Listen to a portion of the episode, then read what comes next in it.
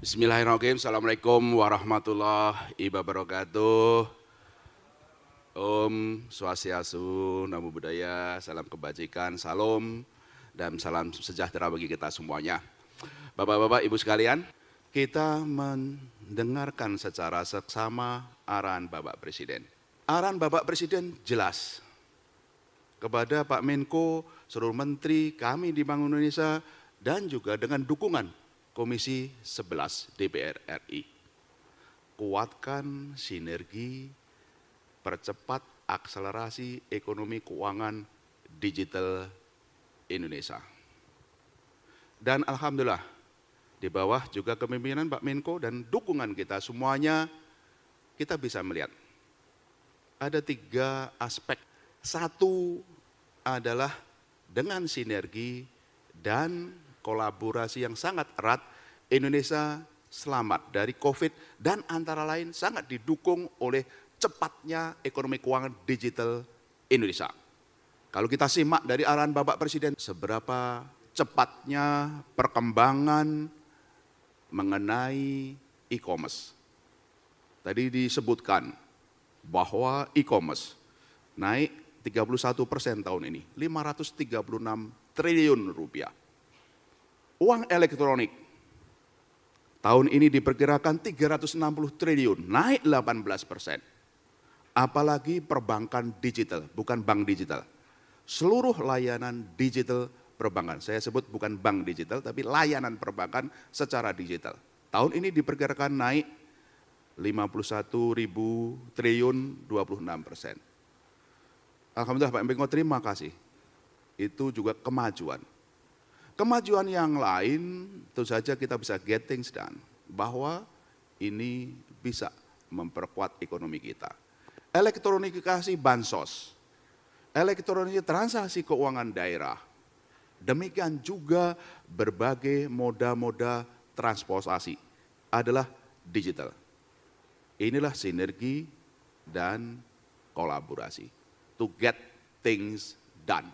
Pada tahun ini kita akan bersama-sama bersepakat di ASEAN 5 untuk cross border KRIS kerjasama lima negara, fast payment, demikian juga dengan menggunakan local currency settlement.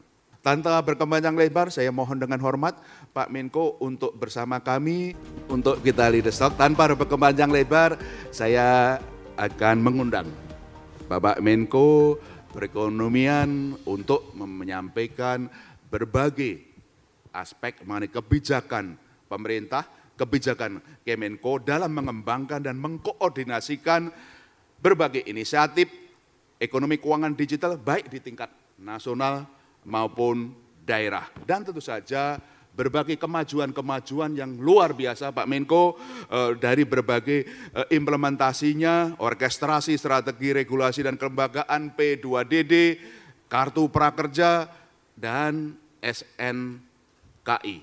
Pak Menko, monggo. Terima kasih Pak Gubernur BI, Bu Menteri Keuangan, Pak Menko Minfo, Pak Muhammad Dagri. Pertama, tentu eh, pemerintah sudah mempunyai strategi nasional ekonomi digital. Yang pertama tentu terkait dengan infrastruktur. Infrastruktur ini eh, PR-nya Pak Menko Minfo, jadi selain satelit, eh, juga infrastruktur dalam bentuk fiber optik yang sudah tersambung dari timur ke barat. Jadi eh, bukan dari barat ke timur. Jadi dari Papua sampai ke Aceh. Ini hanya untuk menekankan bahwa timur penting untuk digitalisasi. Matahari terbit dari timur. Orang di timur kerja duluan jadi bangun duluan, kerja duluan. Jadi kalau stok market kita bergerak dari timur, mungkin kita lebih pagi daripada Singapura dan Hong Kong. Nah ini menjadi PR karena ini bisa dicapai dengan digital. Yang kedua, eh, sekarang sedang dikembangkan mungkin prototyping ya Pak Menkominfo, apa yang Bapak Presiden bertemu dengan Elon Musk itu adalah salah satu revolusi di bidang infrastruktur digital dengan yang namanya low earth satellite. Nanti low, earth, low orbit satellite itu akan menjadi uh, game changer juga dalam negara kepulauan seperti di Indonesia. Karena kita punya 17.000 pulau dan tidak mungkin 17.000 pulau itu disambung dengan fiber optik. Jadi pulau besar dan uh, juga kota-kota besar dengan fiber optik, tetapi selalu ada blank spot dan blank spot ini akan diisi oleh low earth satellite orbit kalau sekarang teleponnya yang roaming, tapi masa depan satelitnya yang roaming. Nah ini yang menjadi uh, perubahan mendasar. Ya, yang kedua dalam bentuk sektoral digitalisasi, nah Indonesia sudah melaunch yang namanya Industri 4.0 di tahun 2018 yang lalu. Nah itu sektor uh, industri dan tentu ini ke depan menjadi game changer juga karena antara industri dan servis dengan digitalisasi akan tergabung. Sekarang misalnya sektor manufaktur otomotif tentu dengan dealer, bengkel dan juga eh, agen-agennya mempunyai program sendiri-sendiri tetapi de depannya antara industri dan jasa itu akan terkait satu dengan yang lain. Sama dengan di sektor logistik yang juga Indonesia sudah uh, membuat melalui uh, National Single Windows ini yang uh, didorong. Nah, yang berikut tentu di sektor kesehatan, Indonesia berhasil menangani COVID, salah satunya juga dengan menggunakan aplikasi Peduli Lindungi, lebih dari 110 juta masyarakat mendownload, hampir seluruh kegiatan kita berputar di sekitar uh, kegiatan yang terkait dengan digitalisasi dan juga di tahun kedua kita menangani Omikron, itu kita juga menggunakan uh, digital health service ataupun telemedicine. Telemedicine sebagai contoh Halodoc di tahun 2020 hanya 27, 2 juta yang download, tetapi di tahun 2021 sudah lebih dari 20 juta. Dan negara lain tuh surprise, kenapa kita bisa menangani Omikron dengan peduli lindungi begitu ada yang terkena positif bisa menghubungi telemedicine dan dok obat-obatan dikirim ke rumah. Negara lain kalau nggak ketemu dokter secara fisik tidak boleh dikirim obat. Jadi itu salah satu revolusioner yang Indonesia lakukan.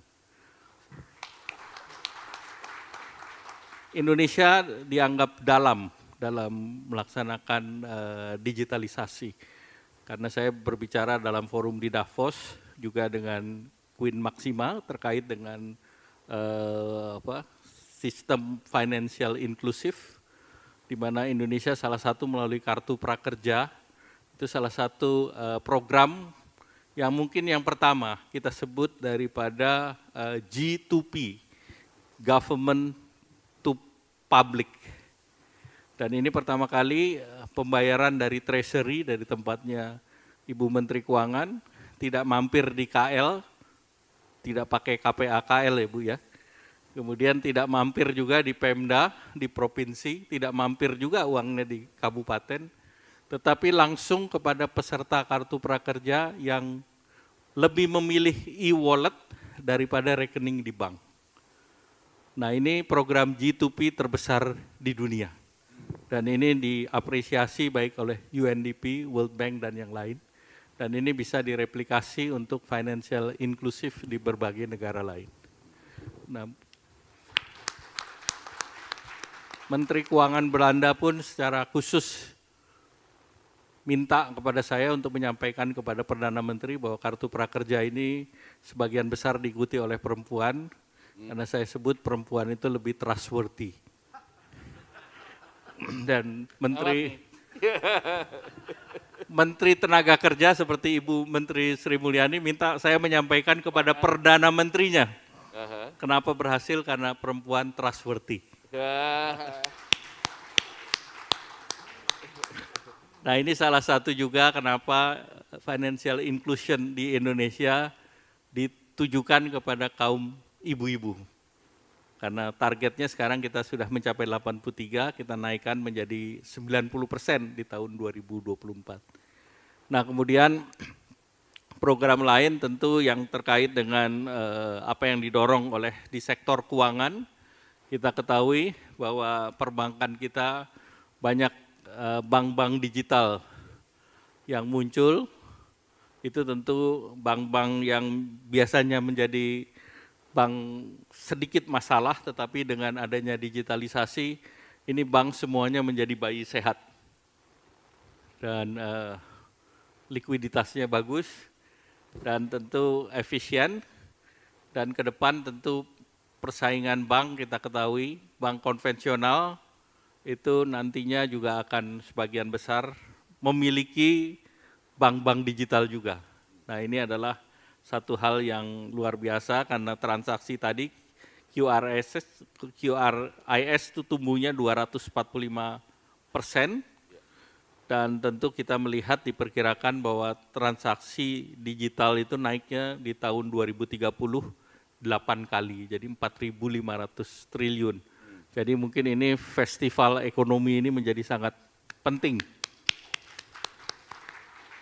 Nah selanjutnya tentu saya melihat bahwa uh, di sektor-sektor uh, lain ini juga menjadi hal yang penting adalah digitalisasi di mana kedalaman sektor ini menjadi kunci dan Indonesia di sektor ini yang paling penting salah satunya adalah di sektor SDM.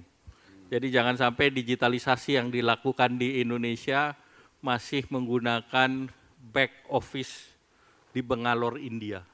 Hmm.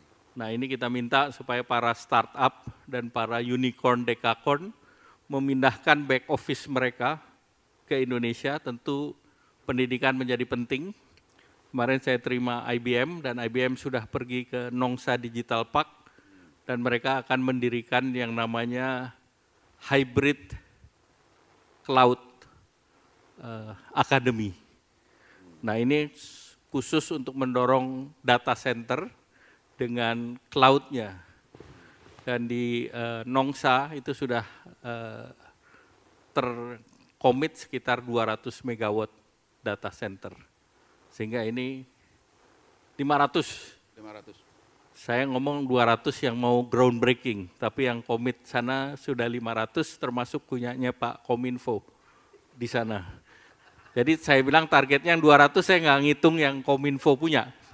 Kominfo janjinya satu di Nongsa, satu di Ibu Kota Baru, satu di sekitar Jakarta Pak ya, Bekasi. Jadi ada tiga cloud. Nah ini yang mudah-mudahan dengan demikian kita selain fiber, fiber optic, data center, dan pendidikan, kita butuh 600 ribu digital talent setiap tahun, di mana 9 juta untuk 15 tahun. Jadi ini yang uh, perlu dan penting Pak Gubernur, SDM-nya penting, jangan sampai marketnya kita besar, tetapi yang manfaatkan nanti yang non ekspatriat dari Indonesia. Mungkin sampai di situ dulu. Terima kasih. Wassalamualaikum warahmatullahi wabarakatuh. Terima kasih. Tepuk tangan untuk Pak Menko.